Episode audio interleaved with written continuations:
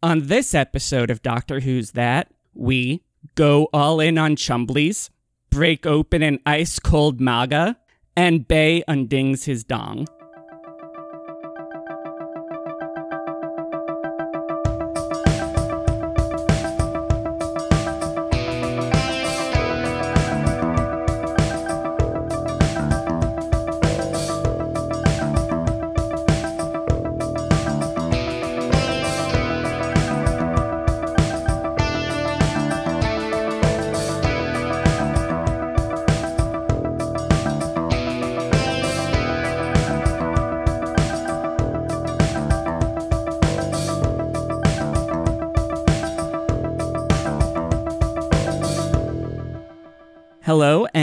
Welcome to another episode of Doctor Who's That, the show where we introduce a Doctor Who newbie to the show, lest we leave him on a planet with four blondes.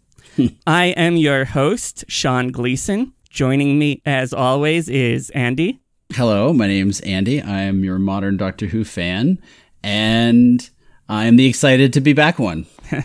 and also Bay. Hi there. Uh, I am the newbie, and uh, I want to adopt a Chumbly. so yes, today we are talking about Galaxy Four, Galaxy also 4. known yes, also known by the working title The Chumblies. You know, I loved Galaxy 1 through 3. I was really excited for the sequel. They can't, you know what? Like, it's like lightning in a bottle. Like, you know, I mean, I think what only aliens has ever even managed to, right? It's by the fourth one, they're like crossing Chumblies with Sigourney Weaver and like, Though I did appreciate Idris Elba in this one.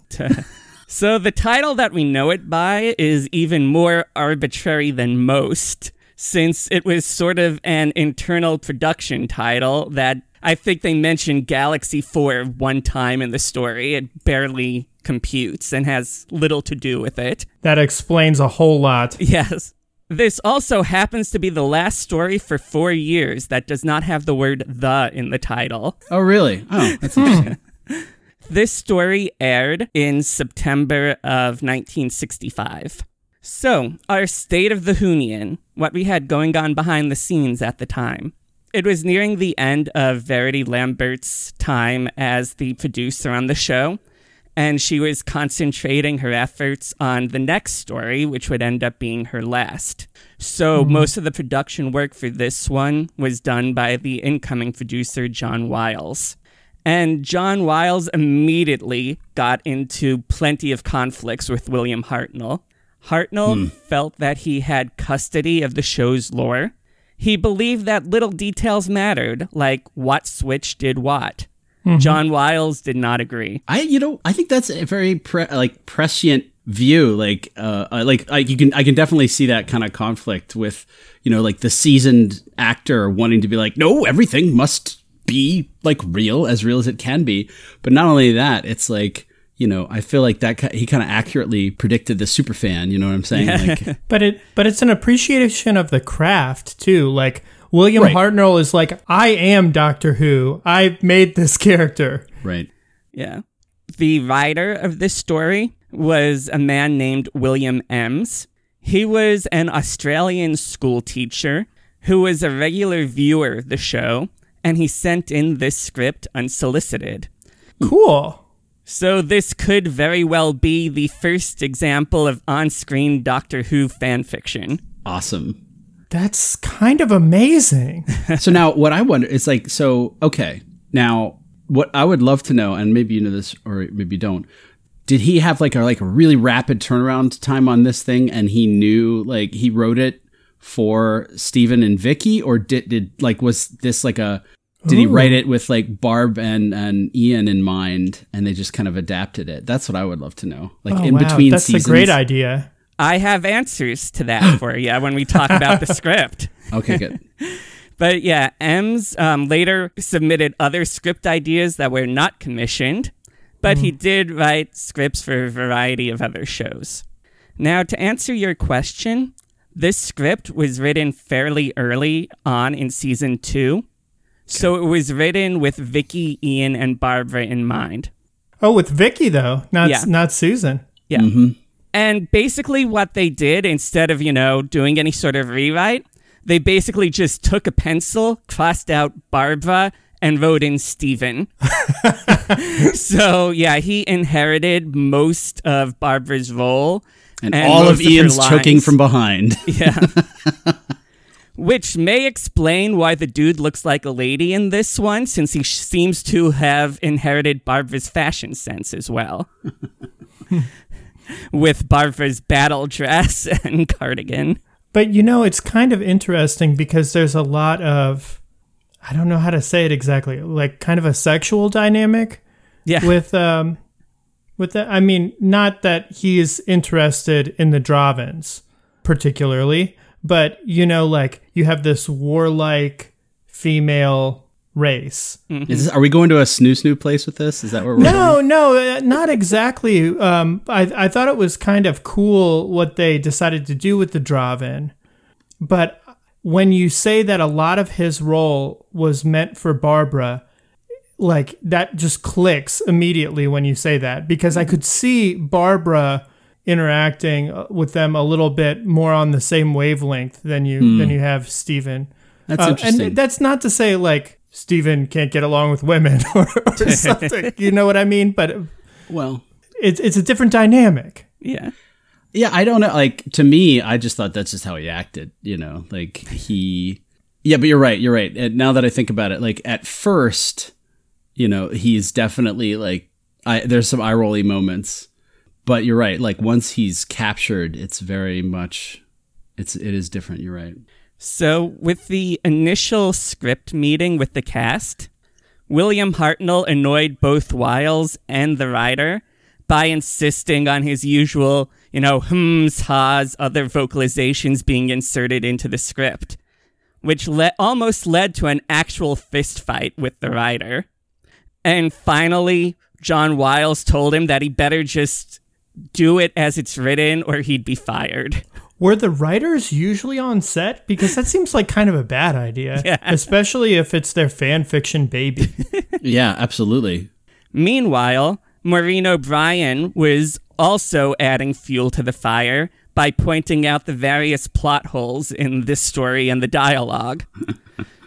so both she and Hartnell were constantly suggesting numerous changes to the to the script, which was just annoying everybody. Oh, they're getting along too well. Yep. So it's safe to say that none of the cast was particularly impressed by the script. Hmm.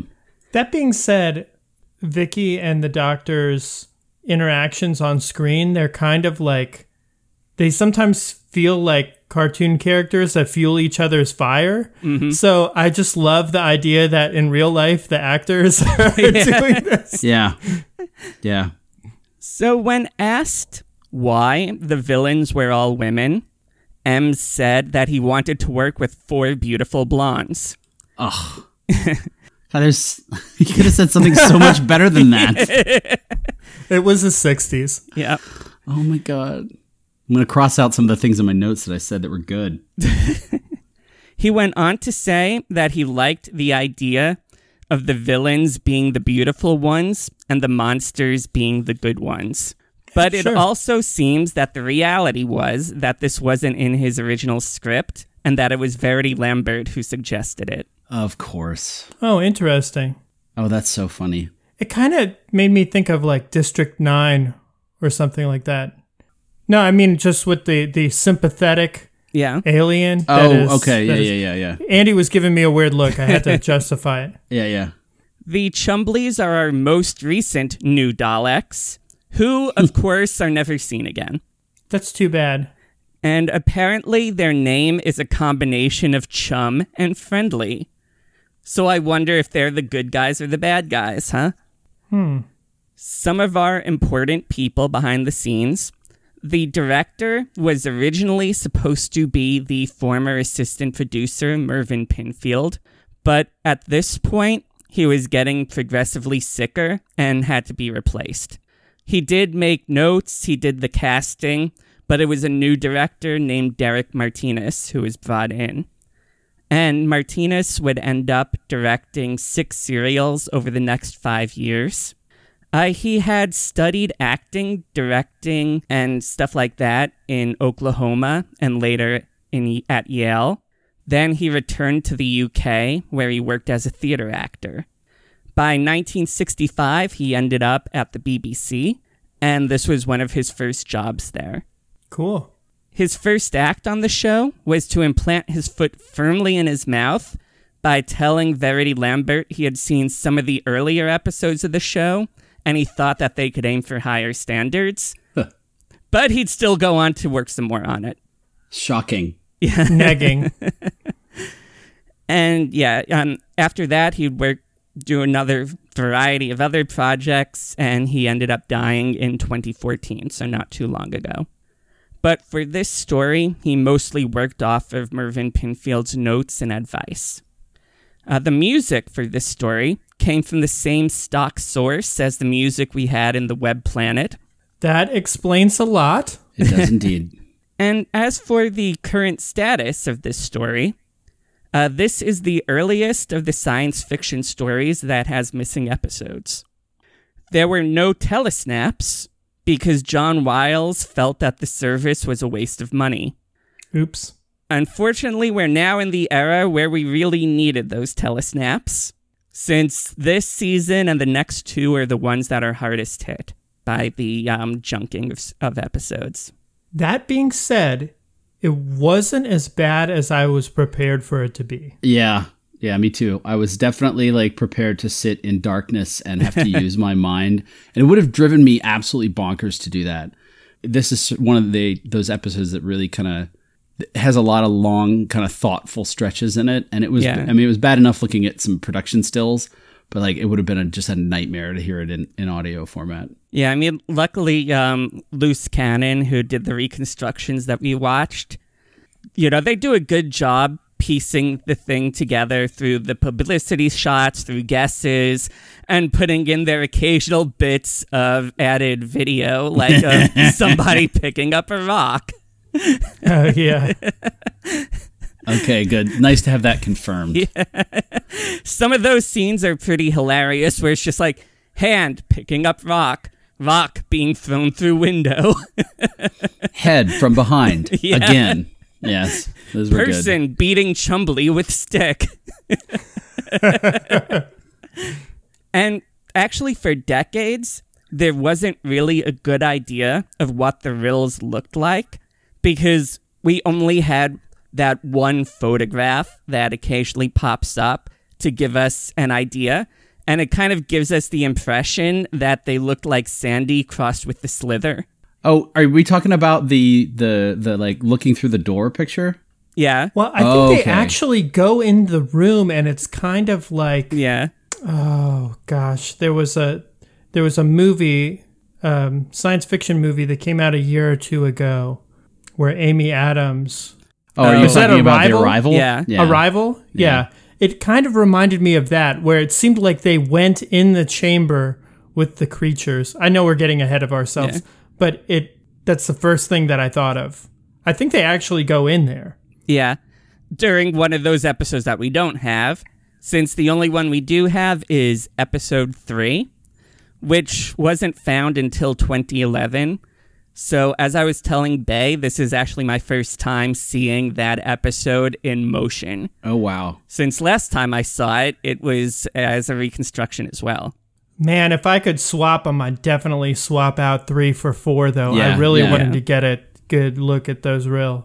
Um, now, so what you're telling me then is for the longest time there was really just that one kind of abbreviated picture of the Rill through the door, and then like Yeah. later a larger kind of full because there is a larger like full body shot. Yeah, so, So- I'm not sure exactly where that one came from or what they did or what, but yeah, as far as I know, it was just that one face pick of the uh, the Rills that they had. God bless him for trying. Yeah, I definitely went out online afterwards and was like Googling to try and get a better idea Yeah. of what the Rill looked like. Is this the last time we see the Rill? yep, yep. As a matter of fact, I think we shall get some long deserved, undeserved peace for once. so I guess we should get into talking about these episodes themselves. So our first episode is 400 Dawns. This name threw me. Yeah. There is an explanation for it as we go along, which we'll get to. But they do mention 400 Dawns at some point. But um, the, in this first episode, we actually do have about six minutes worth of footage, some of which was basically from a fan who pointed a camera at their television. Oh wow. That's why it's not the best of video footage, but at least there's some motion in this first episode. But we open with the TARDIS arriving and Vicky giving Steven a haircut, which he calls a bit amateurish. So he's kind of a jerk. Was that TARDIS appearing in front of the matte painting? Was that one of the fan added things, or was that part of the recording? Because I thought it was pretty poor, but it was poor video quality too. Yeah, I think that might have just been. I'm not sure. Actually, I'd have to rewatch it, but that might have just been one of their um, one of the um, still things where they just kind of materialize the TARDIS in a still image. Because I know they do things like that throughout these um, loose cannon recordings. They try to add motion when they can using the still images that they have. But yeah, the doctor yells at them to be quiet and listen as he looks at the scanner. And when Steven says, you know, I hear nothing, what's going on? The doctor says, exactly, there's just silence outside. The planet appears to be normal, and it's obviously conducive to life, but it doesn't have any. So the doctor decides that they should explore by saying, we should get some long deserved, undeserved peace for once. So right there, William Hartnell makes his first flub of the episode. Yeah, off we go. Yep. Off and running.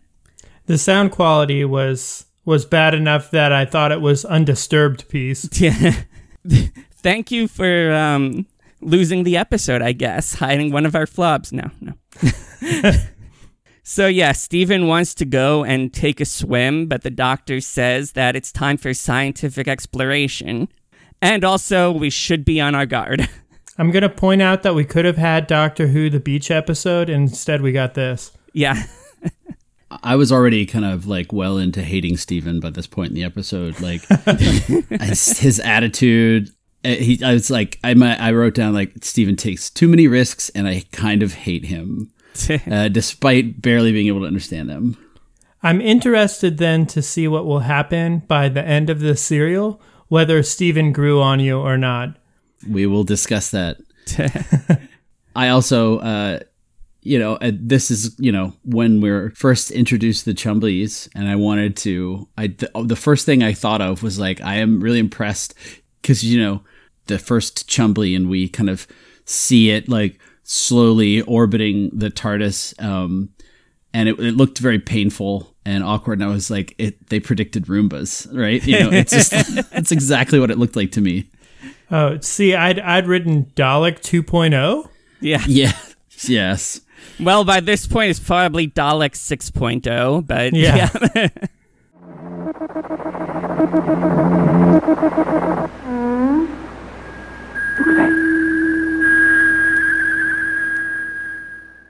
So yeah, we see this robot outside sort of beeping and hitting the tar- the TARDIS.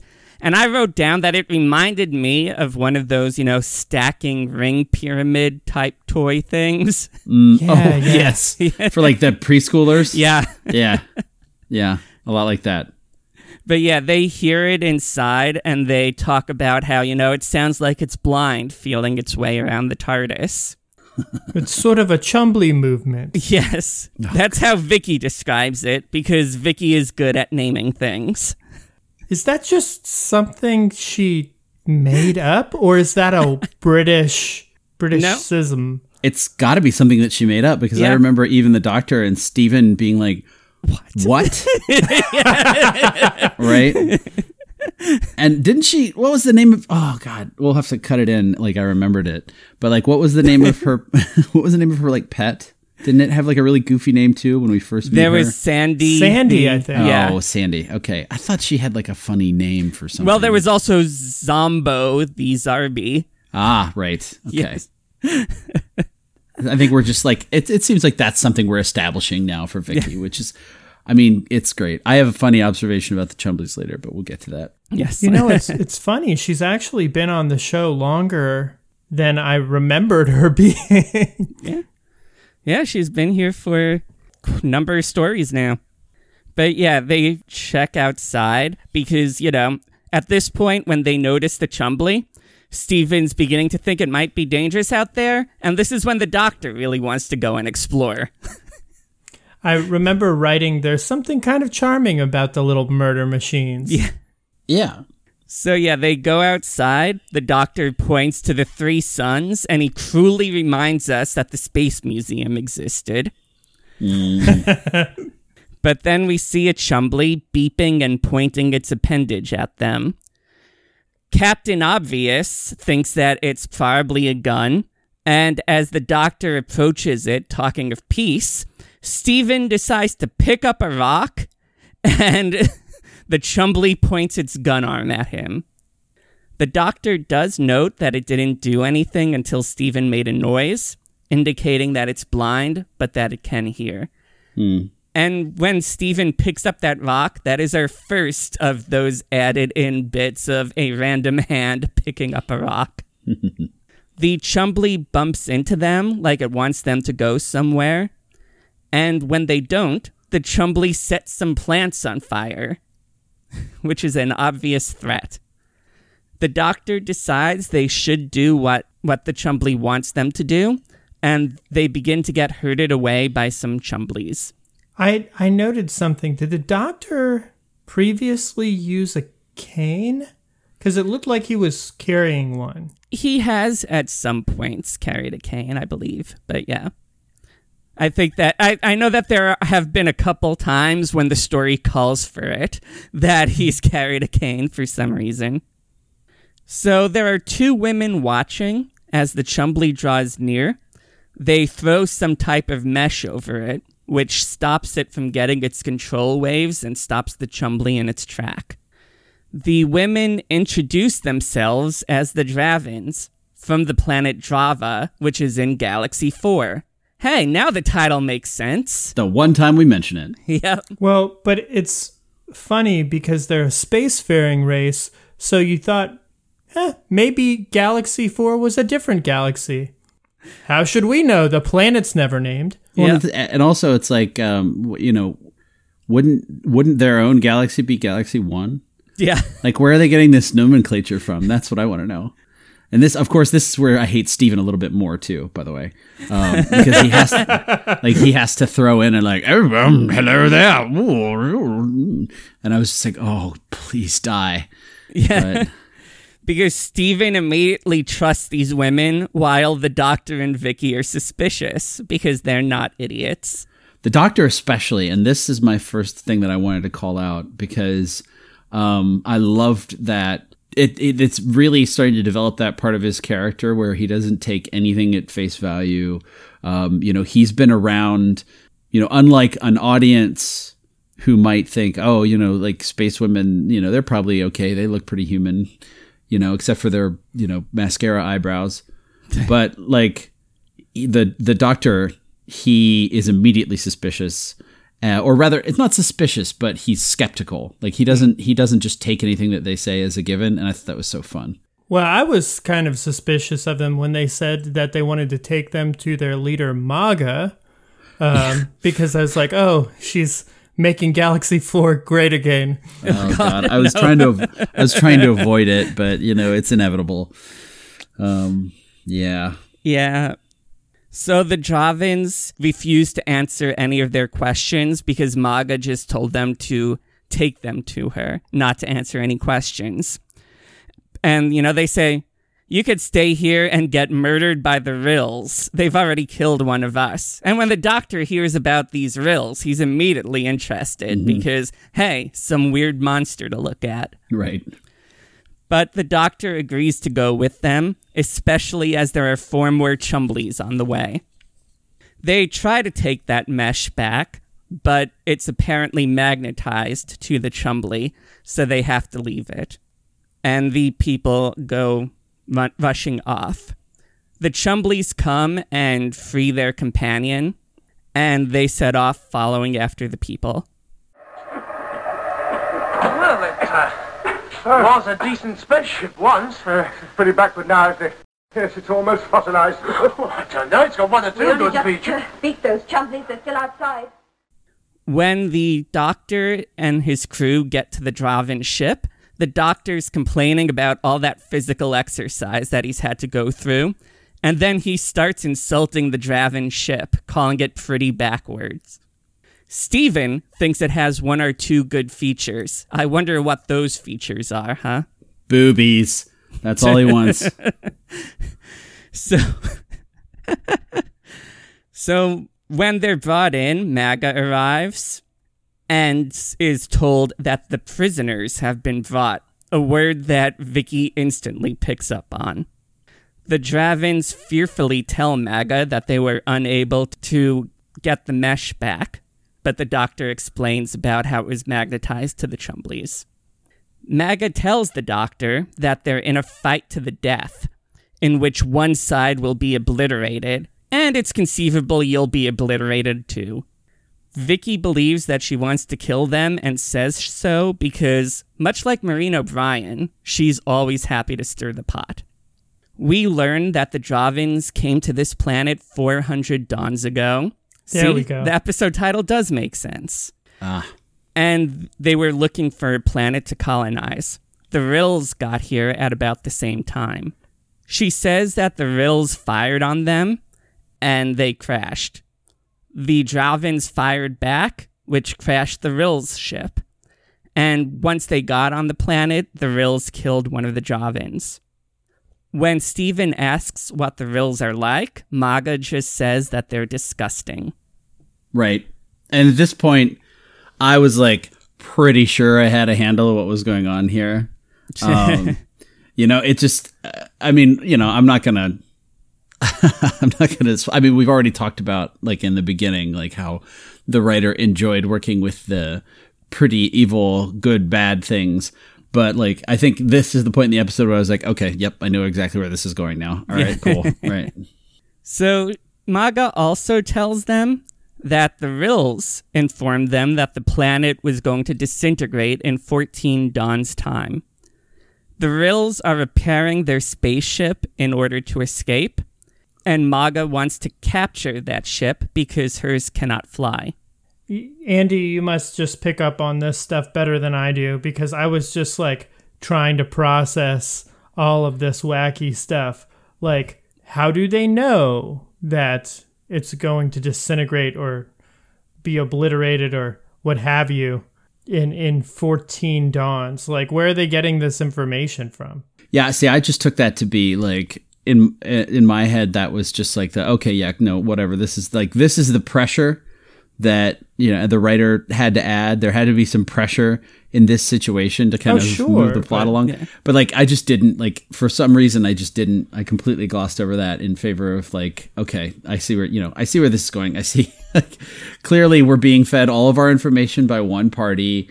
And they're they're a little sus to use, you know, the term of the day, and um, yeah. Also, I th- like at this point, I don't I I don't know if we saw the same reconstructions. I mean, we must have, uh, but there's this one point where like there's like this weird like I wrote down that it sounded like adult entertainment. Like there's like some screaming and like It will be because of you. You want that, do you? You want to be captured by those creeping, revolting green monsters? You want their slimy claws to close about your neck? You fools! You fools! It sounded like moaning. Like there's like you gotta go back and watch it. Like during that episode, there's like this like this little bit. Maybe they're fighting or like doing some sort of Drahvin ritual or something, and there's just no video for it. It's it's I had like almost no idea what was going on with the Drahvin, but I knew they were bad. See, I I don't know. I the only thing that like really had an impression on me sound wise was just like that weird beeping pinging thing that the Chumblies, were doing. do. Is that them?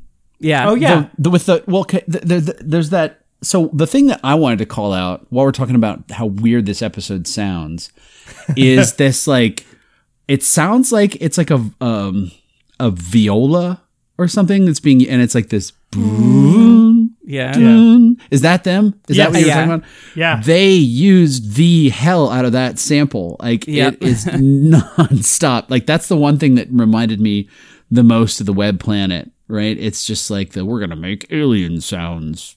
Well, and it would have been bearable if there was action to go along with it, but instead I get five minutes of Yeah. something. Yeah.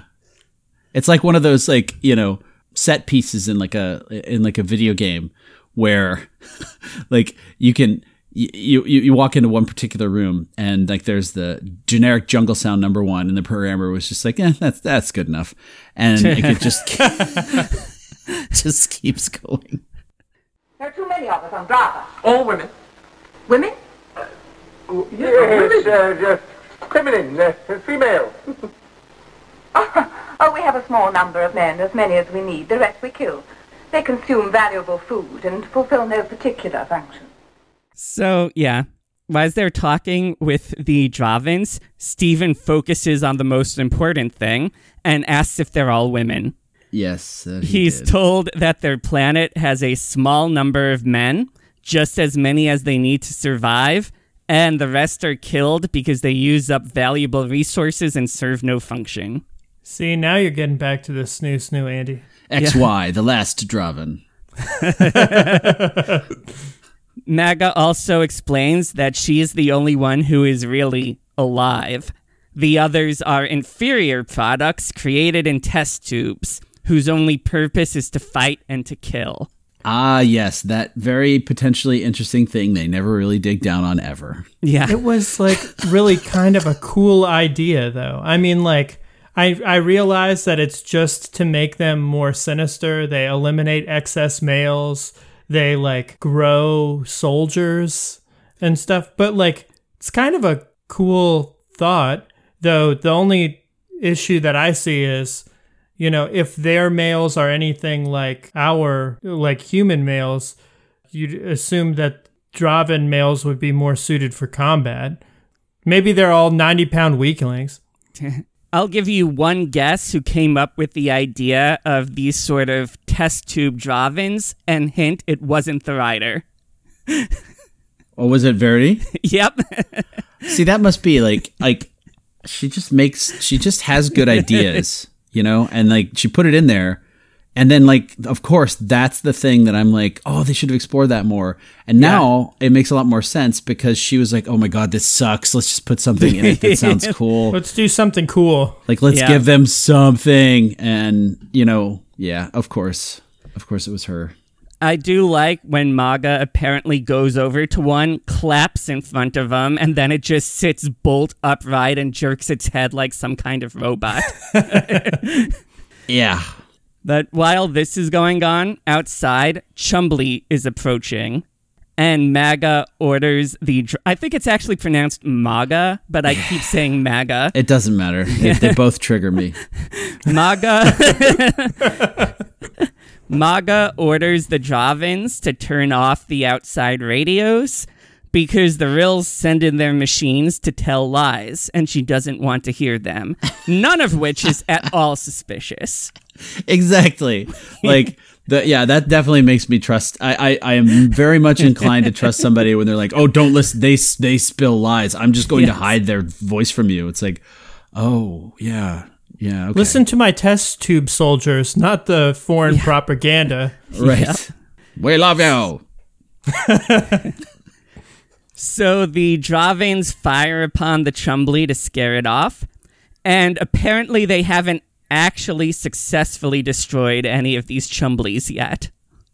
The doctor wonders why the Rills would bother telling them about the planet's imminent doom if they want to, you know, kill the Drahvins. And Ma- Maaga just believes that they're trying to trick them aboard the Rill ship so that they can kill them. Steven suggests that they're offering to help. Hey, Steven had a decent idea. And Vicky agrees with this. Uh, the doctor wants to make sure that the Rills aren't lying, and he wants to go back to his ship to find out if the planet really is doomed. Maaga insists that one of them stay behind, and Vicky, of course, volunteers to be that person, possibly to make sure that Horn Dog Steven doesn't. After they leave, Maaga berates the Drahvins for losing the mesh, and I think this might be Andy where you got the Mav- the Drahvin moaning that you were Oh, talking yeah, about yeah, yeah. before, as they're moaning in fear at possibly her approach. I don't know. Yeah, yeah, you're right. That's what it was. But the Doctor and Steven head off to the TARDIS where there are some Chumbawumblies waiting. The They Chumb- get knocked down, but they get up again. The Chumblies seem to be trying to find a way in unsuccessfully, and one of them makes a cute little mournful sound. And the doctor's like, they'd be, they'd have to be pretty advanced to break my force barrier. Yes. Which I think is the first time he's mentioned a force barrier, and I'm not sure if it's the last one either. Well, I mean, I remember that the um, the Daleks did try to break in. Yeah, I'm not sure if he mentioned a force barrier or if it was just because, you know, the TARDIS is too strong, but whatever. The TARDIS gets new features and loses features all the time. Remember the fault locator? Mm-hmm. that we'll never hear about again. So, after going in and checking some of the readings, the doctor says, Yep, the planet's doomed. We better go back and get Vicky and leave. But they also know that the Drahvins won't let them go until they've helped with the Rills. And the Rills, by the way, were wrong. It's not 14 dawns, it's two. Dun dun dun. The last day this planet will ever see. Yes. I did. Uh, I noted that the sound effects and the eerie music was going like pretty wild near the end of this episode. Yeah. Too like that must have been the the stock music you were talking about. Yeah, that's some of it. Was that astral map?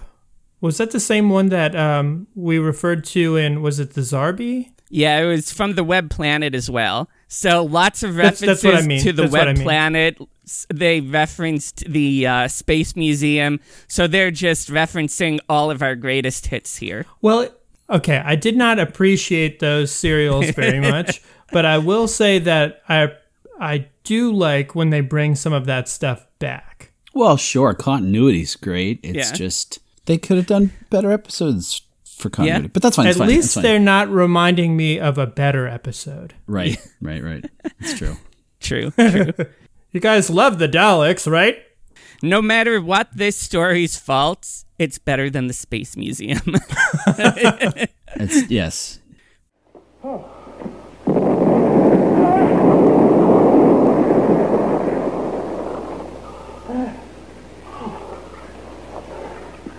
I think Guy Fawkes must have been resurrected. Oh, please, Doctor. Oh. so, yeah, we get to episode two Trap of Steel.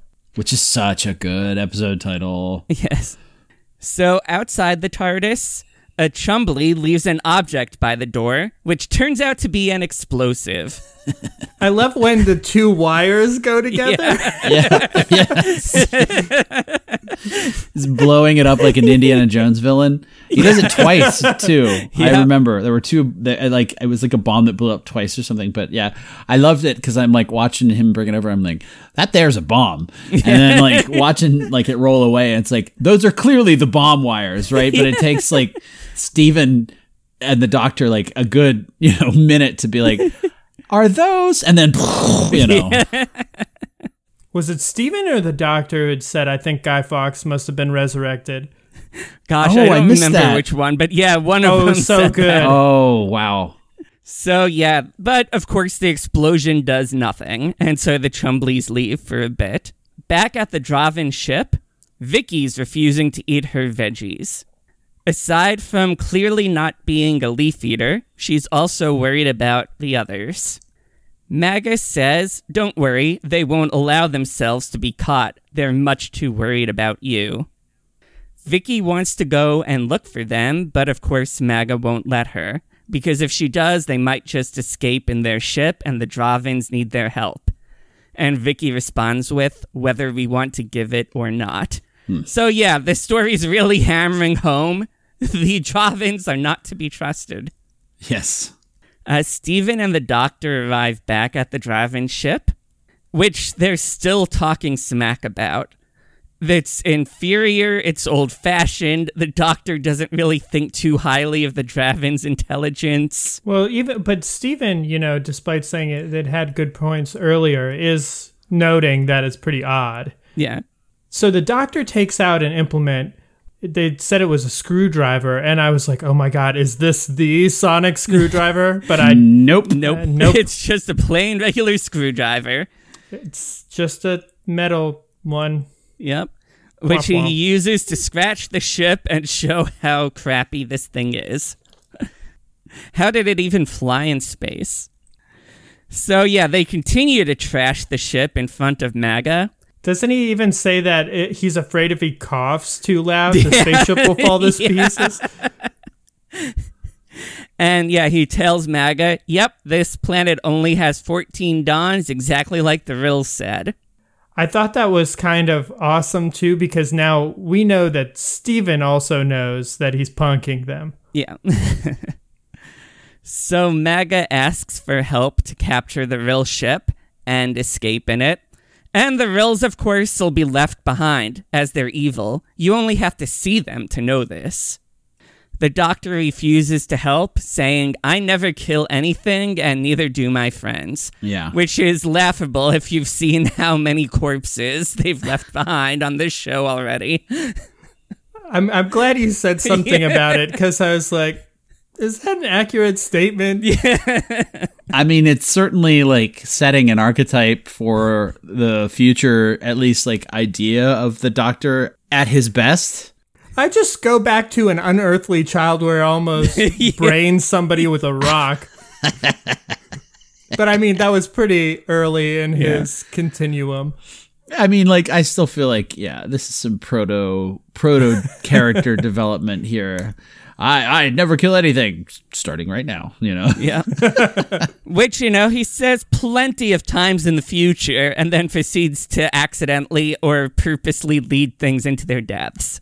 But and then of course like like this is you know he's telling them he's not going to help them that's ridiculous and then very clearly this puts them out to the degree that they're you know willing to threaten his life and he doesn't you know he doesn't even he doesn't even care right like like yeah.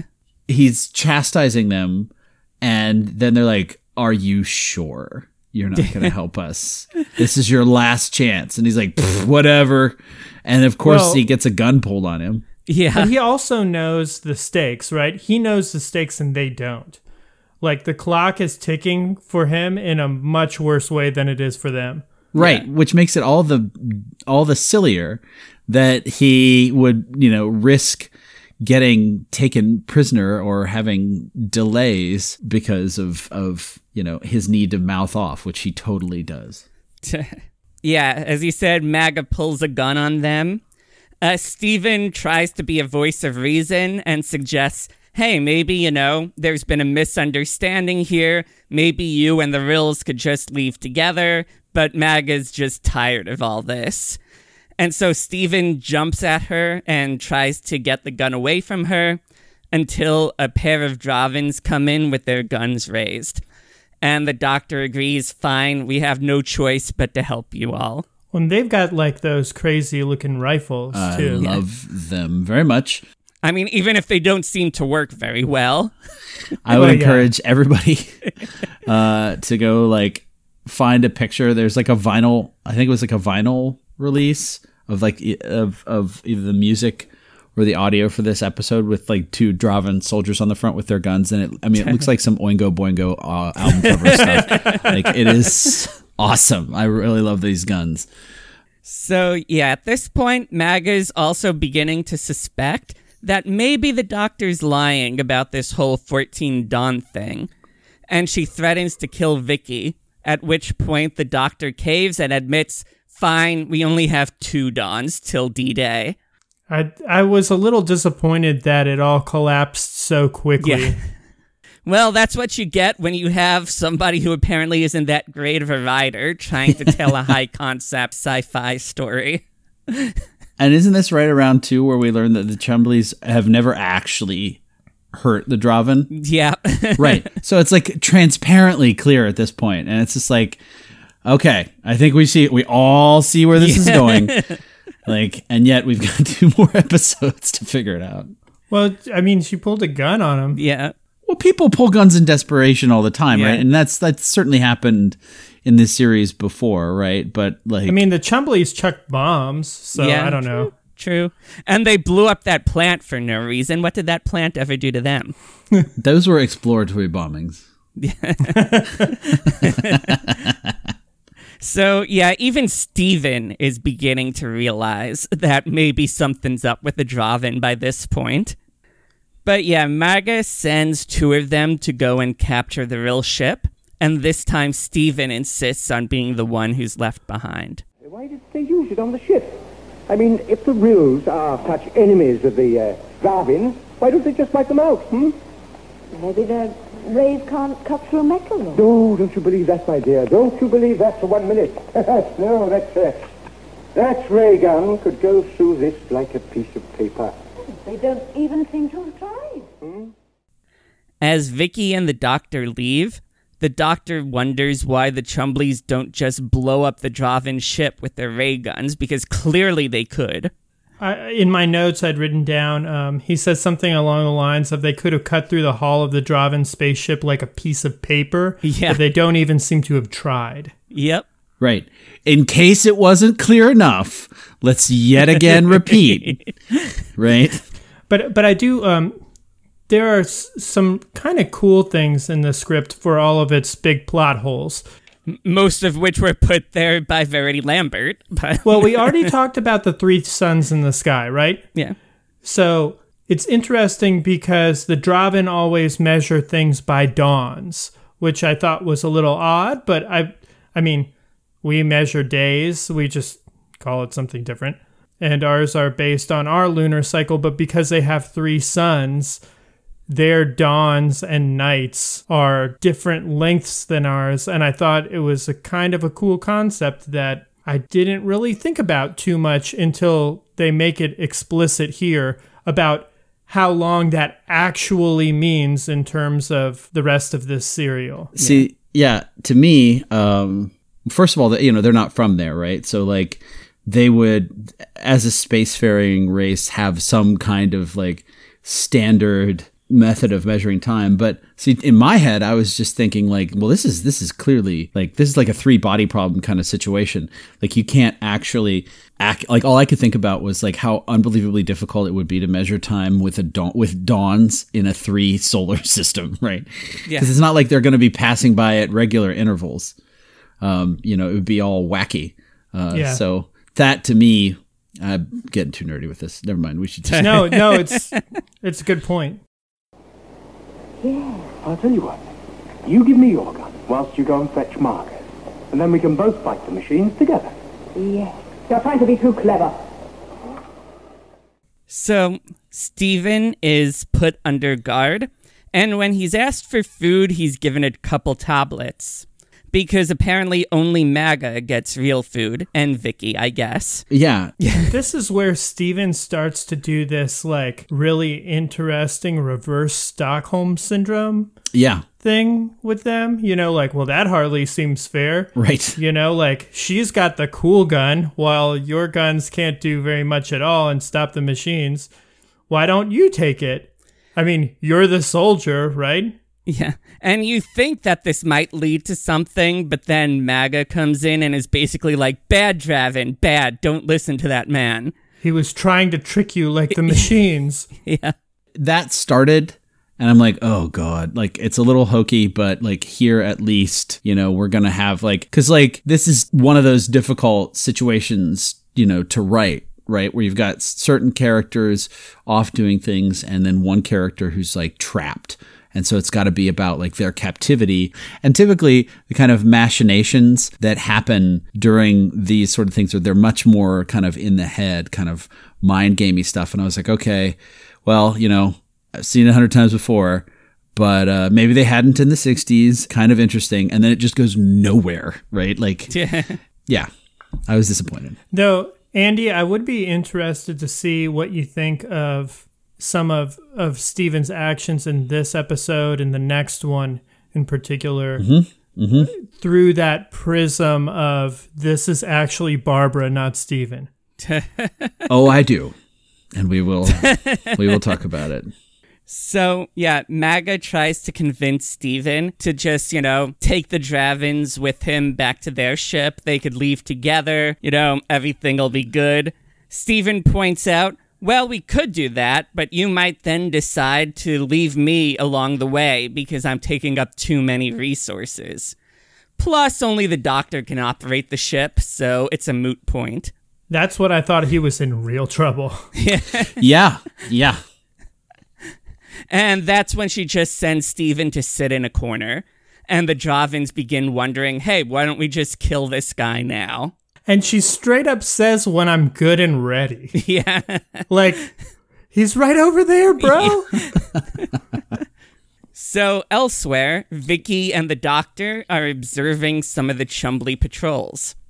The doctor's wondering how they function, and Vicky is being way more practical and is wondering how they're going to get past them. The doctor tells her to be patient. We, we must observe, note, collate, and then conclude. After that, we can act. Vicky So I'm going to does- throw a rock at it. yeah, Vicky does not have time for any of that. And yeah, she just throws a rock at it. which I I really liked this scene because Yes. like uh, this was some re- like I couldn't understand it at all. Okay, like I want to be very clear. I saw a still photo of the Doctor and Vicky, and I heard like and then and Chumblies, and then like like from what I could make out, like it seemed like they were having like a good time again. And I, I enjoyed that. I enjoyed seeing like another good like Dr. Vicky exchange. Thanks for filling me in. They so often are like playing in kind of conjunction with each other. It's mm-hmm. it's fun when the writers play them off against each other.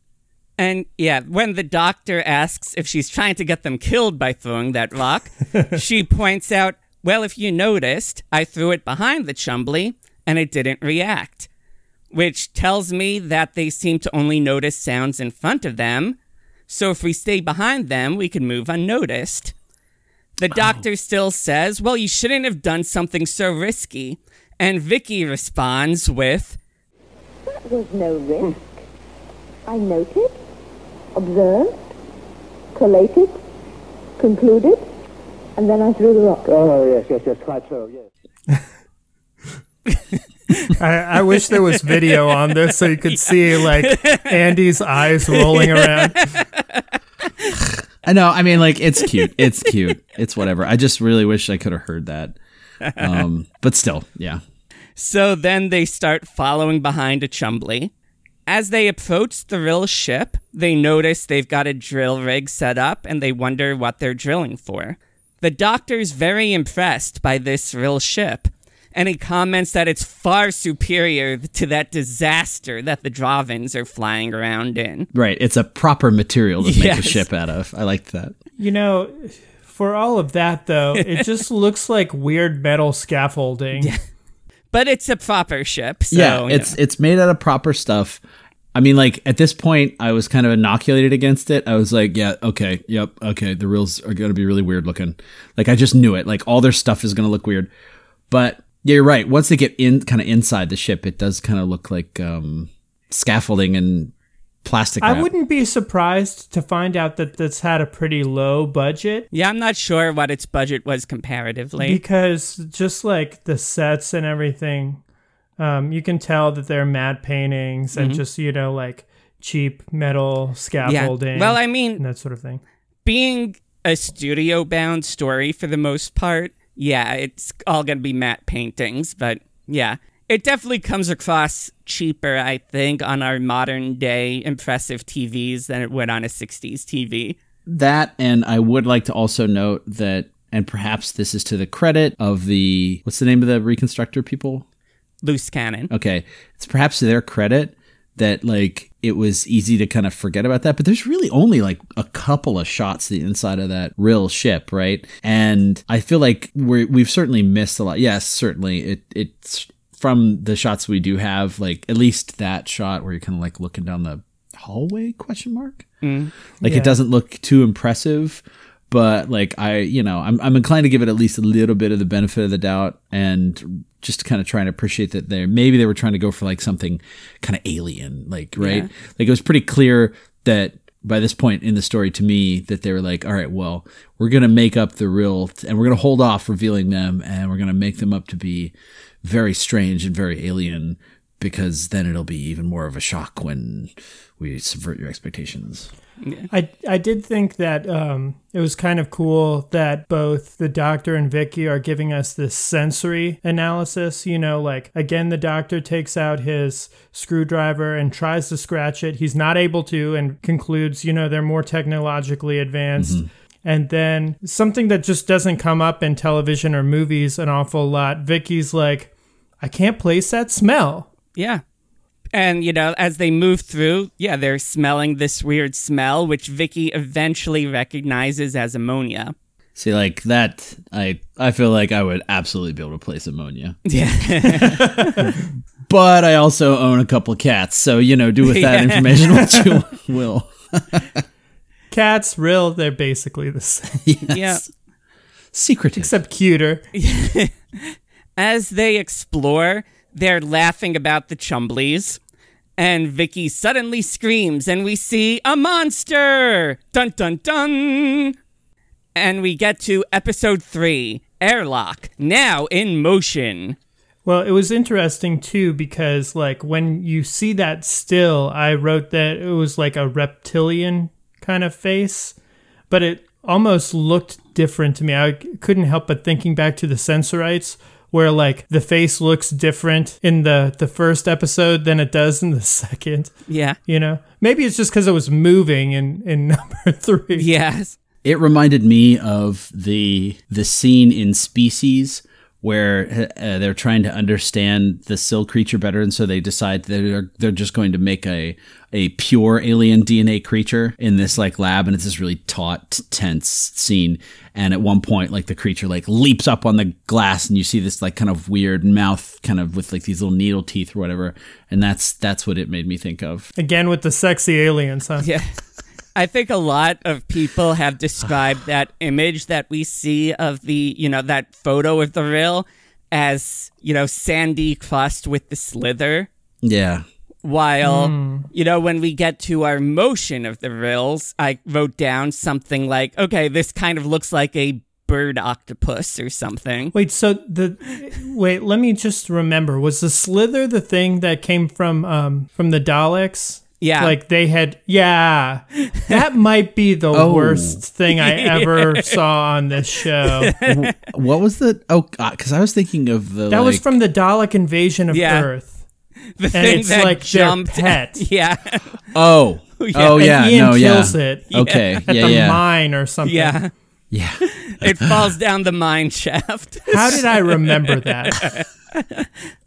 Sorry, I was thinking of like the uh like 2006 uh Oh. James Gunn film. Yeah.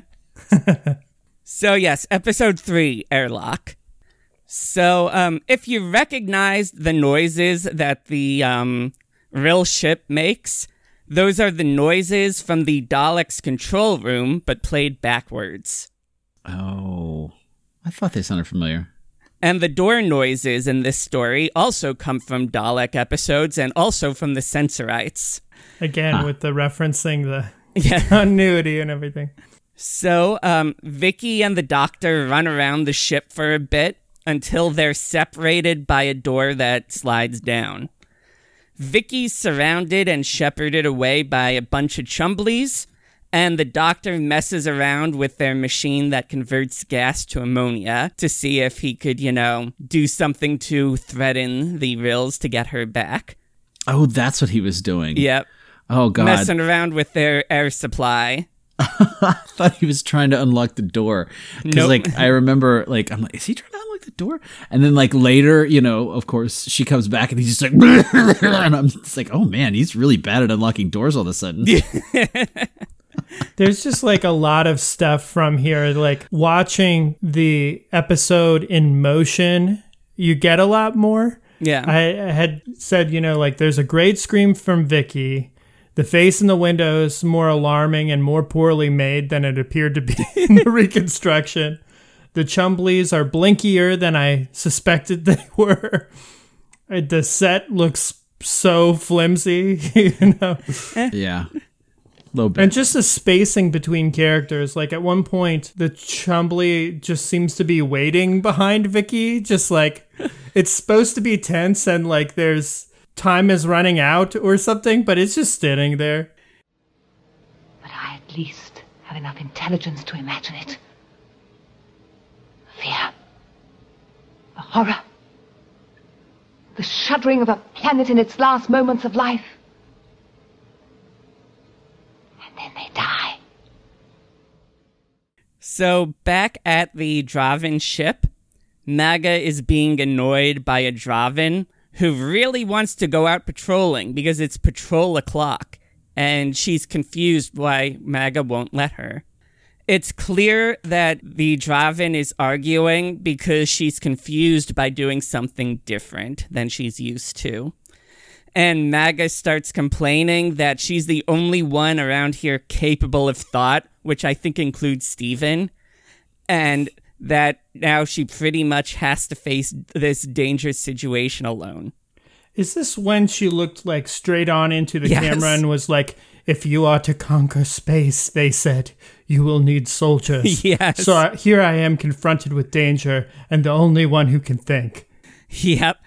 And you know, the Drahvins apparently have no concept of wanting to help friends. And she realizes that these Earth people would die for each other, and they have to use this against them to escape this planet. That seems like it makes these soldiers really weak. Yeah. That they wouldn't be able to die for each other. Like that's pretty difficult if you like aren't even willing to die for a cause. Yeah, I mean, and of course, you know, one of the most impressive things that about, you know, human history are those times when people are willing to sacrifice themselves for a greater good. I guess that's why we're not born in test tubes or Yeah. whatever. Yeah, there was an interesting exploration of the the Drahvin psyche here that really just doesn't really get too much further treatment. I will note, isn't this that this is a place where just Maaga says some cold ass shit about like imagining them dying. Yeah, she she looks right into the camera oh, as Oh, yeah. she's saying this crazy stuff, staring right at us Cold, about you know being That's able what I was to thinking. imagine their death. cold as ice. Yeah, She, I had it written down the fear, the horror, the shuddering of a planet in its last moments of life. And then they die. And I was Right. like, whoa, she is like chewing on all of that flimsy scenery. Well, and not only that, but like I remember one of the soldiers is like, "But we will not see them die, for this is the stupid line that I was told to say." And then Maaga says, "That's all right. I can imagine it." You know, I'm just like, "Oh God, oh, she's awful." That's what it means to think. and Steven's just in the background feigning sleep, listening to this nut job. Yeah, cold as ice. But yeah, she eventually sends one of her Drahvins out to look for Doctor and uh, Vicky. Stop doing that! What do you want anyway? What do you want anyway? What do you want anyway? What do you want anyway? What do you want anyway? We are sorry to separate you from your friend, but it was necessary. So meanwhile, Vicky is led back to the room where they first saw the rill. Oh, wait, is this where they like do that wild audio thing with her voice? Yes, Yes. it was awesome. What do you want everyway? What do you want anyway? What do you want anywhere? I thought that was so cool because it was like they're like learning her language. Like they like she says a couple sentences and they're like, "All right, let's try this out." You know, and they're like dialing it in, and then they're like, "Okay, we've got English now." I just thought, you know, for the time that was kind of a like a cool effect. I gave him I gave him some points for that one. That was pretty cool. Yeah, I I wrote down that they basically, you know, mimic her speech in a chip chipmunk-like fashion mm-hmm. until it slows to normal. And yeah, they could communicate with her. And this is our first example of a translation device on the show. Oh, okay. Most of the time, they just They skim just over that. Yep. Yeah. Most of the time, it's just, you know, yeah, the Drahvins just happen to know English. I I always figured it was like some TARDIS thing. Yeah. well, I mean, sure, later it's explained. And maybe, maybe you could explain the fact that the Drava know English that way, but you can't explain the fact that they have an air pressure gauge in English.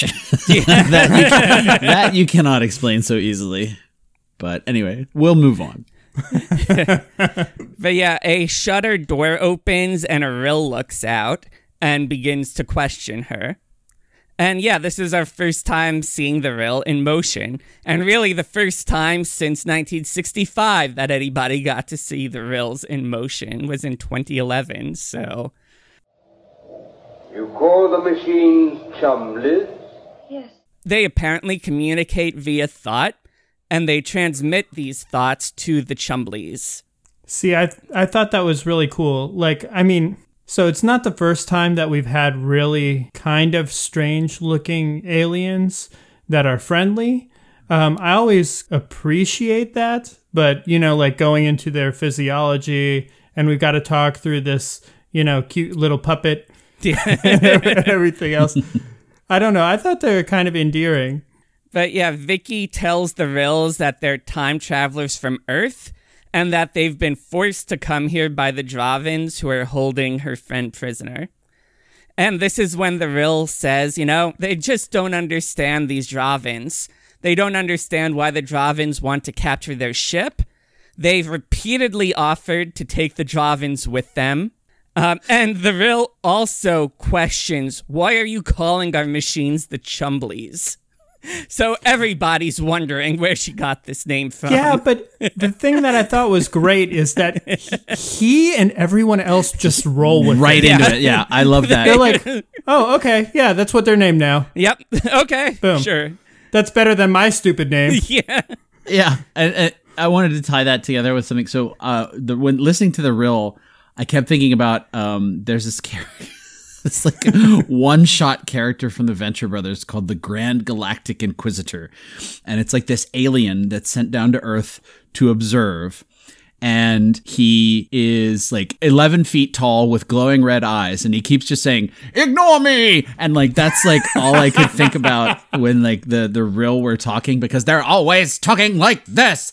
And like I thought that was so funny with when it was when it was paired with the fact that they were like willing to go all in on Chumblies. They're like, "The Chumbly will take you to the TARDIS. Please follow the Chumbly." And it's like, "Oh, that is so funny." Ignore me. We could have shot back. Our weapons are superior to theirs. But we do not kill, the Drahvins do. So their uh, their description of the encounters with the Drahvin are kind of different. Yes. Yeah. I mean, like they they also kind of. I think Vicky wanted to see him a little bit closer, and he. I'm just saying he, but come on. Um, not all the dominant species in the universe look like humans. Our appearance might shock you, like it shocked the Drahvin. Right. Yes. But yeah, the Rill goes into their side of the story. Their ship came face to face with each other in space, and, you know, neither wanting to turn away, they basically sat like that for four dawns until the Rills finally said, okay, this is dumb. They turned away, and the Drahvins immediately attacked.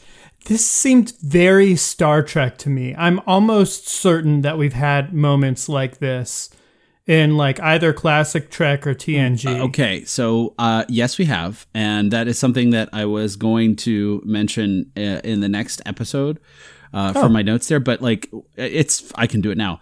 Um, I did eventually grow to at least appreciate the whole uh, beautiful women as e- evil. Uh, ugly creature as a good thing, and I would like to note that uh, the episode you were thinking of, at least prototypically, Um, it's it was been it's been done a couple times in Star Trek, but the first and most notable was uh, called "The Devil in the Dark," which is an original series episode where um, I thought so. miners on a planet are being killed by this mysterious creature called the Horta. And it is only through, you know, the intervention of the enterprises, they, they come down there, they try and kill it. And, you know, it, it, it carves a, a primitive message into the rock with its acid, you know, stomach or whatever that says no kill I, right? That's like a very, you know, powerful uh, image from the original Star Trek, proving, of course, that it's intelligent. And, you know, this episode was nearly two full years before The Devil in the Dark on Star Trek. And so I do kind of wonder if there was, I mean, like maybe this was already a trope by then. Like I don't know that much about television history, but like I do kind of wonder if, if it was an inspiration. So See, I was thinking more of like two ships meet in space. They are completely alien to each other. They can't communicate with each other. And like, I can just hear Shatner being like, we can't turn away because if we turn away, they might attack us. Or, you know, like, they might be offended if we turn our back on them or something like that. Oh, you know? okay. I th- see that's the sort of thing that stuck with me. Or, you know, like trying to outrun a ship whose intentions you don't know. I promise that that at least was an episode. Yeah, I mean, clearly the Rill captain just needed to kidnap Maaga and then, you know, try to communicate through metaphor on the planet's surface. Yep, there's that too. Yeah. I mean, I was going to mention that, but we, uh, uh, the less uh, familiar listeners, uh, we are, of course, referring to Shaka when the walls fell. Yes, yes, we are, of course, referring to Darmok, uh, perhaps the single greatest episode in the history of the Next Generation.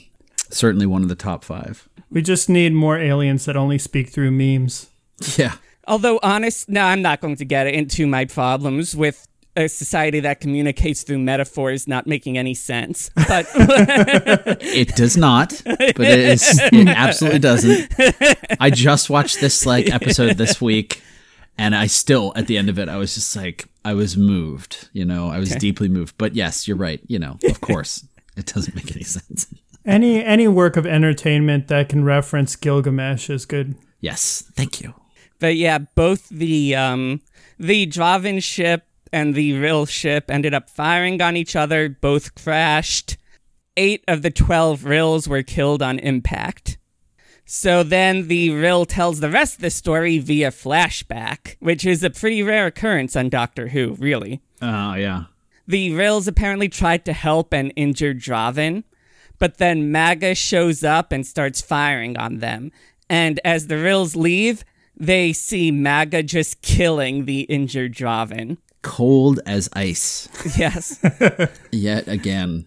and so, you know, the Rills are like, we gain nothing if the Drahvins die. We just want to help them escape the planet. The Rills offered to help save the, you know, injured Drahvin, but the Drahvins just killed her. Um, and yeah, I kind of disagree with the Rills. They actually gain something if the Drahvin die. The Drahvin are trying to kill them. Yeah, absolutely.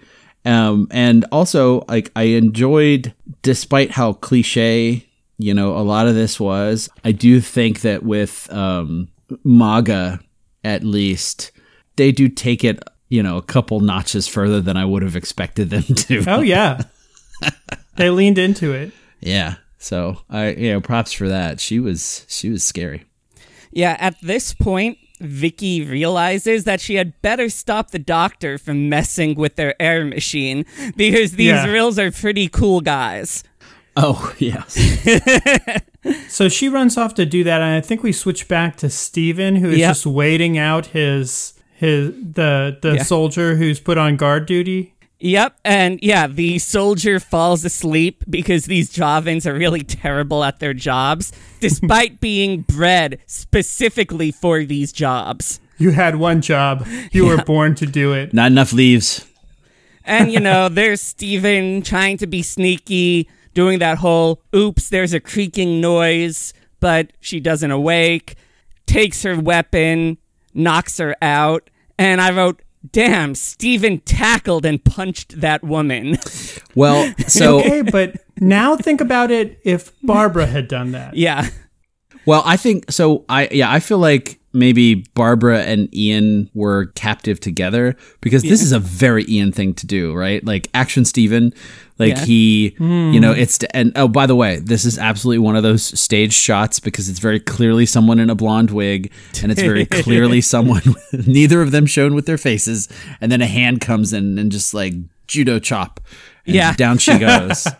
But yeah, the transcripts based on just the audio always said that, you know, Steven tried to grab her weapon and that the Drahvin fell and was knocked out. But no, it's pretty clear that, you know, Steven just tackles and punches her right.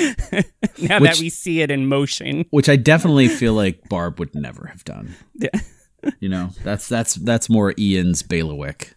But yeah, Maaga comes in, notices that Steven's trying to escape, and Steven ends up running and locking locking himself in the airlock. Well, he makes a, a dash for Yeah. it, but I think there's a Chumbly outside. Yeah, he tries to go out, greeted by that Chumbly, so he retreats back into the airlock, and there's Maaga evilly smiling at him through that inner door. He's between a lock and a hard place. Vicky's made it back to the doctor and tells him it's cool, the Rills just want to help. When the doctor suggests that it may just be a trap, Vicky points out that if the Rills wanted to harm them, they could have just had the Chumbly shoot them at any point. So yeah, the doctor's like, okay, but why won't the Rills just show themselves? And the Rill says, our appearance would not be pleasant to you. To which the doctor replies, Oh, what nonsense. We're not children, you know. Utter rubbish. the doctor asks them, So, what's up with that drill you have outside? And it turns out that they're trying to find a power source for their ship. I was kind of bummed that they weren't trying to drill into the planet's core and fly it like a machine. Only the Daleks would think of something that crazy. The doctor also lets the riddles know that, oh, uh, you only have two dawns, not 14, by the way. And the Rill is very disheartened because they've only found gas that they haven't been able to convert to sunray power, which is what they use to move their ships. Mm. Which seems odd since they're on a planet with three suns that they just can't collect it with relative ease. But Hey, okay. guys, space is pretty dark. Yeah. Maybe you don't want a solar powered interstellar ship. But yeah, the doctor says, Oh, that's cool. I can help with that. All that I need is a cable and we could transfer some power to you. They then get a message that an unknown person has emerged from the Drahvin ship, but he went back in before contact could be made. I thought that was kind of interesting. Well, I mean, I guess he does have to have like remote control over all of those chumblies, but man, his web reaches far. Yeah. Vicky wants to go back to the Drahvin ship and let Steven know that the Chumblies are cool. But the doctor says, oh no, that guy's quite capable of looking after himself. Meanwhile, Steven is not capable of looking after himself. Yeah. Yeah, at least he's tough. Like I I like this scene because Steven was not going uh, quietly into that night. He was not dying dying easily. This is, I think, all of the stuff surrounding the airlock. And I guess it was either here at the end of episode three or in episode four when he's talking to the Rill, made me actually appreciate Steven. It Yep. is a bit disheartening to know that it's just because I already love Barbara. Uh, to me, it makes a lot more sense, and I'm, inc- I'm I am inclined. We don't know how much of it Was rewritten. yeah, Yeah. you know and uh, if i think now's as good a time as any um yeah i think oh man he grew on me a little just a little No, no, I'm I'm with you. in this scene He in still particular frustrates me, and we need another companion to weigh to weigh it all out, and somebody to bounce off of. yeah well in this scene in particular he's got some sack and he is kind of even getting suffocated by Amaga in the airlock. He's like, you know what? I'd rather I'd rather fight the machines, and he tries to go out there. You know, you and he reminds me of a kind of proto Captain Jack in this particular scene. Now I don't know, Bay doesn't. You're not gonna know who that is, but like he comes later in Modern Who and is one of my favorite characters of all time. And so it was nice to see Steven showing some, you know, yeah. Is this a character from Torchwood? Yeah. Okay, so you do know. Oh, yes. No, I only I only ask that because I saw this guy at a con, and um, he was very famous, and Margaret was very excited to see him, Yes. and I'm like, I have no idea what's going on. Yes, as she should be, as anyone should be. Yes. He's great. But anyway, so it was nice to see, like, yeah, I saw Steven in this scene, and I'm like, okay, you can stay. Although one thing that might hint to, you know, the fact that this was originally written for Barbara is that Steven, the professional spaceman, doesn't seem to understand how an airlock works and that it's not the safest place oh. to, if you want to hide.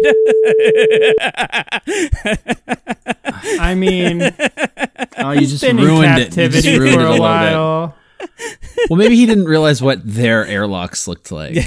Who knows? yeah. That but yes, said, yeah. Mag- Maaga explains to him that I can remove the oxygen from there at any time and suffocate you. But at least, yeah, Steven's like, go ahead and do it. yeah, you know? do it. I loved. I, I like that. Yeah, good for you, Steven. And yes, this is our first and certainly not our last airlock threat. Oh God. well, and you know, like he finally decides, you know, I'd rather face the Chumblies than you any day. Yes. But by that time, I guess the pressure has locked the door and made the choice for him. Yeah. So the ch- um, Chumblies relay to the Rills that the that Steven is now making noises of distress. And so the Rills decide they're going to send two of these crumbly machines, as they say, to assist. Help him alone. We will send two more crumbly machines with you. But what can they do? Um, but yeah, along the way, the Chumblies run into the Drahvin patroller. And, you know, at this point, the Doctor and Vicky are with the Chumbly as well. Clever Vicky tells the Drahvin that they've captured these Chumblies and demonstrates that she can control them. But the Drahvin patroller just wants to shoot a Chumbly. And so Vicky wrestles the gun away. And the Drahvin requests that they just kill her now. Of course, the doctor says, Stop this foolish talk of killing. She's just a soldier ant, Yeah. you know.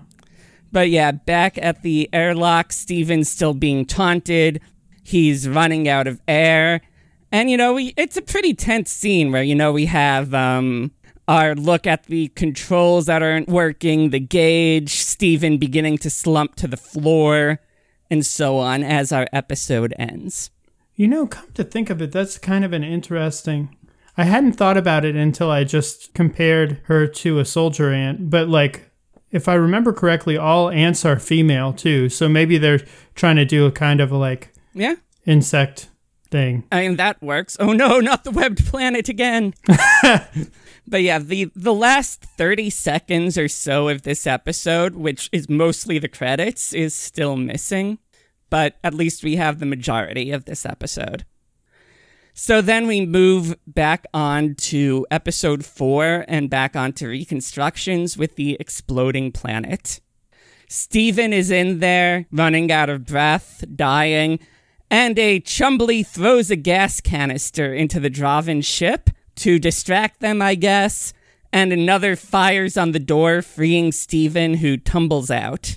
You know, it's kind of surprising that they didn't do this earlier, but I guess they foreshadowed it by saying that they could have ripped through it like paper at any time. Yeah. Mm-hmm. Except, you know, the Rills aren't jerks and didn't want to. But they do have gas bombs. Yes. The Drahvins try to attack, but the Chumblies stop them, and they're all like, okay, we've had enough of you. We're going to fire on you if you interfere with us. We'll fight you now if we have to. We're going to defend our new friends. A Chumblies left to guard the Drahvins and make sure they don't leave their ship. Meanwhile, inside, Mag is just saying, No Drahvin is defeated until dead and comes up with a clever plan, which is basically just, hey, you, at night, go outside, sneak around, and destroy that Chumbly, even though we've never managed to do it before. I also want to point out that for being like pretty pacifistic, the gas bomb, first of all, it's made of their atmosphere. And second of all, their atmosphere is ammonia. Now, they do mention that it dissipates enough that it won't Yeah. cause them any harm, but that's still pretty messed up. Here, have some of our atmosphere. Uh, it's poison, you know?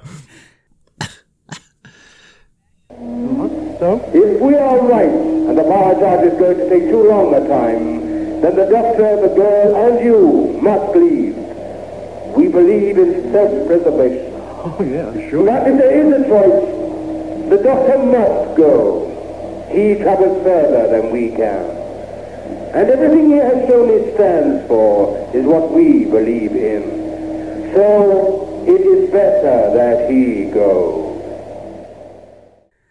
So back at the Rill ship, Steven's being brought up to speed. Uh, the doctor and Vicky go off to work on the power conversion, and they leave Steven to talk to the Rills because really, Steven's expendable. So Steven talks with the Rills, his full skepticism on display. But I, I- like I said before, I thought this was like a kind of a cool conversation that they had here. Yeah, Steven grills the rill, you know? Next to their drill. Yes. Oh my god, absolutely. Um I really enjoyed it. Uh just like you were saying like the, he grew on me just a tiny little bit more in this scene too. See, I read it as he wanted to, you know, ha- fresh from his traumatic experience with one alien race, wanted to, you know, give the third degree to, you know, the this this race that's a kind of a mystery to him and, you know, force them to reveal their, you know, beliefs and moral code. I liked it. I liked it. I liked that they they're you know, they're willing to die. If they can't charge their ship in time, that's cool. That's cool. I wish I could have understood the scene more. Um, because they, I feel like they, they said extra words about like their philosophy or whatever and like why they admired the doctor. But it was it was kind of cool to see them revealed not only as you know helpful but selfless. Yeah, I mean, they say they believe in self preservation. And the other note that I had down here was um, one of their lines The doctor travels further than we can, and everything he shows he stands for, we believe in. It is better he goes. Okay, So That's- they they've said. like got some wisdom about. Well, I mean, I guess they mentioned that they were time travelers, but um, I I don't know. I always think it's cool when the Doctor makes intergalactic alien friends. Yeah. So yeah, the Rills pretty much convinced Steven, hey look, we're the good guys. If you know things happen, you can't charge our ship in time, we're not gonna stop you from leaving. And so Steven apologizes for his suspicions and he warns them that the Drahvins intend to take their ship. Although I think that the Rills know this by that point, so thank you, Captain Obvious. Well, they're pretty desperate at this point. As as I recall, like the clock is really ticking at this point. The doctor thinks night will be in about four hours, mm-hmm. um, and I think they only have. We may not have gotten to the point where he's like, "Yeah, we only have thirty minutes to get back to the TARDIS." Yeah, at this point, bounce. it's still about, it's still like five hours before the planet's destruction, and about four hours left until the um, recharging is completed. But it's cool because everybody's on the same page. Even Maaga is like, "This is the last dawn the planet will ever see." Yeah. So, uh, my voice. How bad is my voice right now? I, I mean, it's noticeably different. Um, Yeah, it's strained a bit, but yeah, All right. So, uh, back at the Drahvin ship, Maaga sends her soldier out with an iron pipe. And the soldier sneaks up behind the Chumbly that's on guard and whacks it with the pipe. So, their guns won't work against the Chumblies, but a weapon from Clue does. there is that great bit of footage that the loose cannon people made here which is just, you know, somebody beating a model of a Chumbly with a pipe. and then it looks like the Chumbly just kind of deflates as a sad musical cue plays.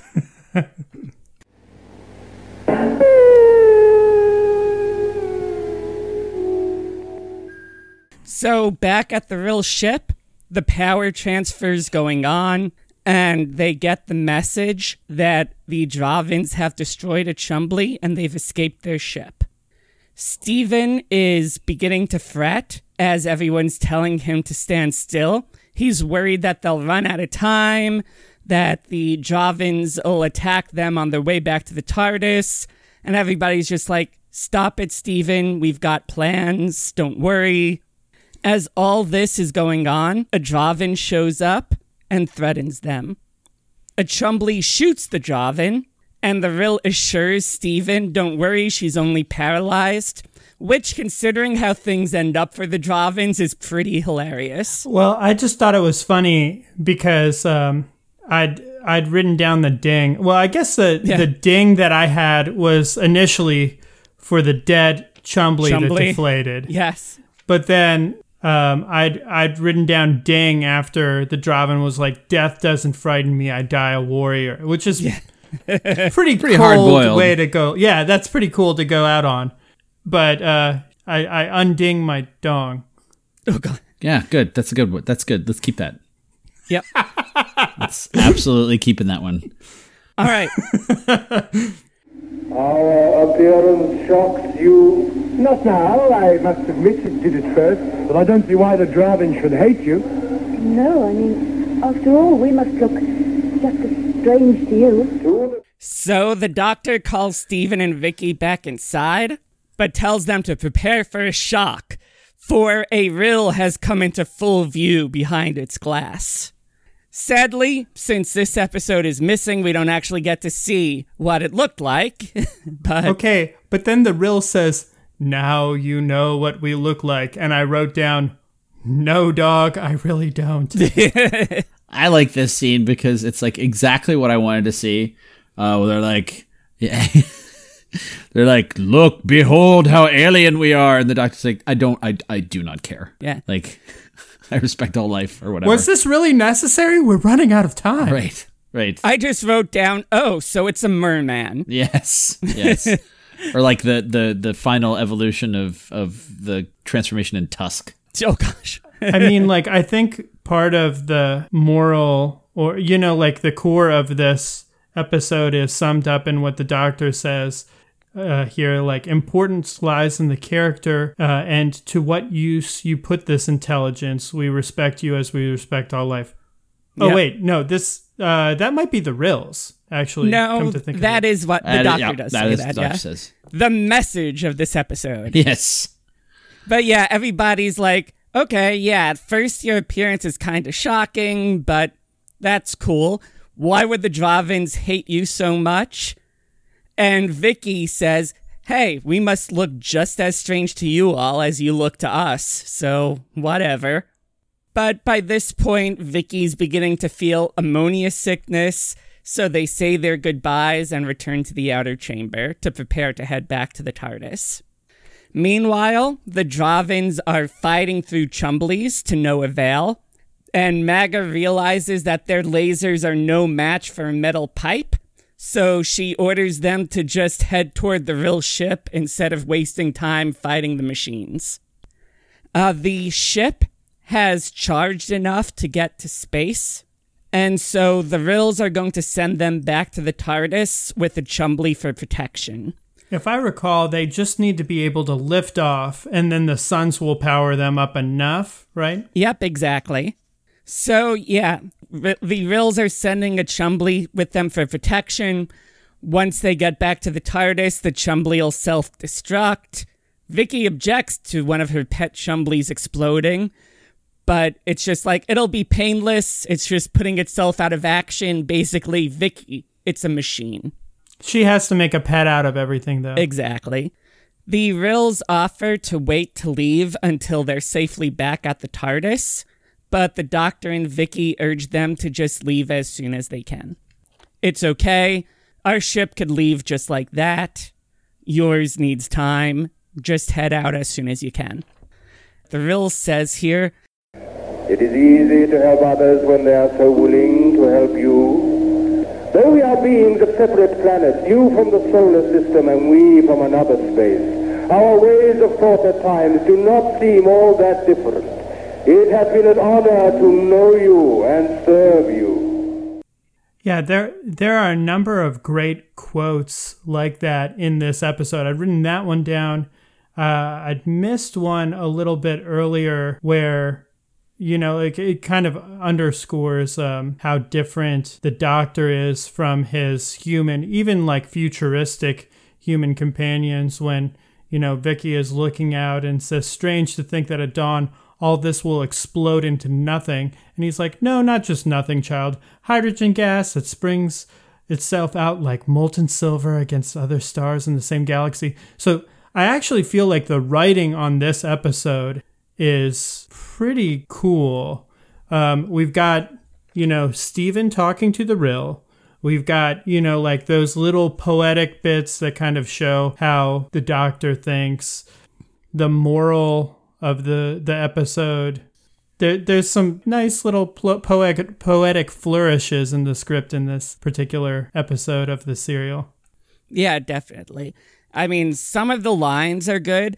Some of the plot bits throughout, not great, but at least you have some decent lines.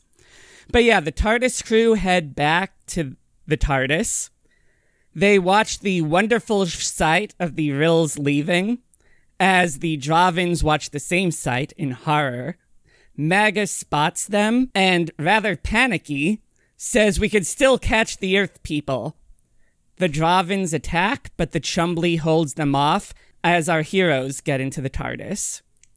The Drahvins watch the TARDIS dematerialize, and everything begins to rumble about them. We have thunder noises. The reconstruction shows smoke and the planet exploding. Was that footage of an atomic explosion? Because it looks pretty bad. I have no idea. But yeah, and I have no idea what we originally would have seen.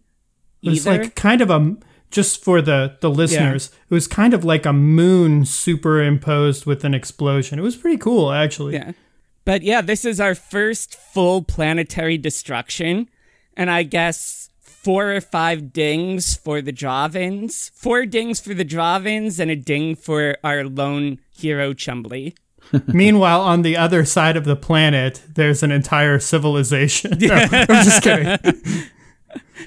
Inside the TARDIS, we learn that Vicky has done what all good companions do in such situations and has hurt her ankle during the escape. The doctor wishes that for once they could have just stopped somewhere instead of being surrounded by dangers all the time. And I imagine that Steven is just sitting off in a corner thinking about the Drahvins. Uh, he's crying when he met them. Now he's just trying to forget them. oh my God. It's going to be this way every episode with you, isn't it? yes, yes, it will. And you know what? If the makers of this show didn't want me to constantly be making these references to a band that wouldn't form for five more years, they shouldn't have made Steven Taylor's name sound so much like Steven Tyler's. So, yeah, on the scanner, they pass by a planet. Vicky and the doctor wonder, hey, what's going on down there? the scene shifts to that planet where someone wakes up in a jungle and says, I remember now. I must kill. Next time, mission to the unknown. That was such a weird non sequitur. it, yeah, I, I felt like that too. I it did make me want to know why he's got to kill. well, you'll find out next time in Mission to the Unknown. Okay. I guess. Yeah, that's it for um, Galaxy 4. So now it is time for our reactions to it. Thumbs up, meh, or thumbs down. And Andy, we'll start with you. Uh, meh. This is a meh one for me. It there were some really good moments. Overall, it took way too long to get to where I always knew it was going. Um, yeah. Yep. I mean, like it was fine. Uh, I think the things it would have been a thumbs down. Um, but for I mean, especially given that I, I barely saw it, right? But Yeah. um, yeah, some of the Steven stuff and the poeticisms towards the end of the episode brought it back up to a Met for me. Okay. Bay, how about you? Yeah. Um, so as usual, when we actually go through it and and talk through it and relive it, I I end up liking it and seeing the value in it a little bit more than when I'm suffering through like pew Yes. for for minutes on end. Um. Uh, but uh, I I liked the rills. I like I like the idea of a beautiful human like race that's just like savage and horrible Yeah. while you know like having an ugly alienoid one that's you know like high-minded and logical and pacifistic the chumblies are adorbs and actually, I really appreciated the extra time we got for Steven to grow in this one. I can't tell if I like it better knowing that those were meant to be Barbara's lines and Barbara acting it out, or if I like it less because I would have rather just had Barbara in the episode. So you know, it's it's a little bit conflicted. I think I'm gonna go with a meh too. I uh, originally was gonna give it a thumbs down, but I like Steven's growth. It was interesting and like thankfully not too long. Yeah, I think it's a pretty solid meh for me as well. I I enjoy the Chumblies mostly because Vicky makes the Chumblies awesome by giving them the name Chumbly. Yeah, Vicky is fantastic as always. It has some good tense moments um, peppered throughout, some good lines. Uh, but overall, yeah, the story is a little bit on the weak side. It's pretty obvious what's going on way too quickly. Uh, but yeah, so it's not terrible, but it's not definitely not one I'll revisit anytime soon. but you know what? Good for William Emms. Yeah, getting his fan fiction on television. I mean, that's something we all aspire to, right? Yeah. I mean, unless you got that that fan fiction hidden in your deepest, darkest folders. You know the one I'm talking about. oh no. so, on to the viewing numbers for this story. Uh, episode 1 had 9 million viewers. Episode 2, 9.5 million. Episode 3, for some reason, shot up to 11.3 million viewers. Hmm. It was the last time for about a decade that it would get that high. Listen, episode three was the only one that actually had any movement. Yes. and episode 4 was at 9.9 million viewers. You know, that would be very interesting, though, to see if the episodes that had more viewers were the ones that tend happened to be the exist. ones that exist still. Hmm. You know, because there would have been a higher likelihood that somebody would have taped it. Possibly. Possibly. I think people are just probably tuning in to see what the uh, real looked like, and then they were like, "Oh God, it's just more about these angry women." Peace. Yeah. And then they didn't. So- watch. I'm stuck in the airlock with Steven? God. Wasn't that the name of a song? Stuck in the airlock with you? Stuck in the closet. So, uh, some of the reviews that I've looked through. One review calls it monotonous and pretty dire. In the About Time series of books, they wrote, It does its job. Unfortunately, its job is to fill in four episodes. Dang. They also say that it's hard to see why this story was commissioned, as everything worthwhile in it was added by either, either the director or Verity Lambert. Okay, well, that tracks with what we were saying. Yeah. Some of the thoughts on the story back then. Peter Purves has been outspoken in his dislike of this story, in that, you know, Steven barely had a character because it was just Barbara. um, and William Emms was unhappy with William Hartnell's performance and blames Hartnell for this story not being as successful as it should have been. which I think that Ems is lying to himself. Boo. Because Hartnell is as good as Hartnell usually is in this one. The modern consensus with our polls. In the 2008 poll, this was number 172 out of 200. In the 2013 poll, it was number 210 out of 241. Some of the positives uh, it gets praised for its sound design. People say that the chumbly noises have a sort of linguistic logic to them if you pay attention. Based on episode three, people have also praised Martinus's directing of this story. They say, you know, it looks good despite some of the other things going on. People like the visual design of the story as far as we can see it. The negatives the villains are basically brainless servants except for Maaga, who is one dimensional. One reviewer said that Maaga comes across as a slightly irked school dinner lady. Well, and they start to give the soldiers a shred of personality and free will, and then they yank it away from us. Yeah. And people also say that this story is very Doctor Who by the numbers. Like, you know, there's just not too much special about it. I can see that. So the overall, you know, results, impact, or follow up stuff from this story. On the final day of production, Maureen O'Brien received an updated contract, which included a BBC option for 20 more episodes after the first serial of the next production block. And so, you know, she received her updated contract, looked it over, said, All right, that sounds good, and left it behind as she headed off to her vacation. This was the last day of recording for the cast for a month until the next production block. So, yeah, this story was part of the previous block. It was held over to be the start of season three. Oh, right, because they're out of sync with each other. Yeah. Now, our next story, Mission to the Unknown, is a very unique story for a lot of reasons. One, it is our only one part serial. So one episode Yep. for for the serial. Yes. It Huh. kind of serves as the prelude to another serial that's coming after that. And it is the only episode in Doctor Who history, the only story in Doctor Who history with none of our main characters in it. Oh, wow. So, have you ever wondered what Doctor Who would be like without the Doctor, the TARDIS, or the companions? You'll find out next time. Doctor No. I didn't wonder that. So I would like to thank everybody for joining us.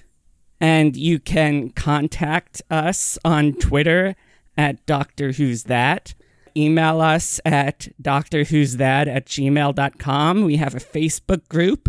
Please subscribe, rate, share. We'd love to hear your feedback. And, you know, sharing will help us grow. So, yeah, I guess it's time to say our goodbyes. I would just say to remember, remember the rills who dismember, the Drahvin treason and plot. I know of no reason why the Chumblies this season should ever be forgot. nice. Oh. See, I was just going to say it's easy to help others when they're so willing to help you, and that it's been an honor to know and serve you. All right. Good night, all. And always remember bleep, bloop. That's about right. Good night.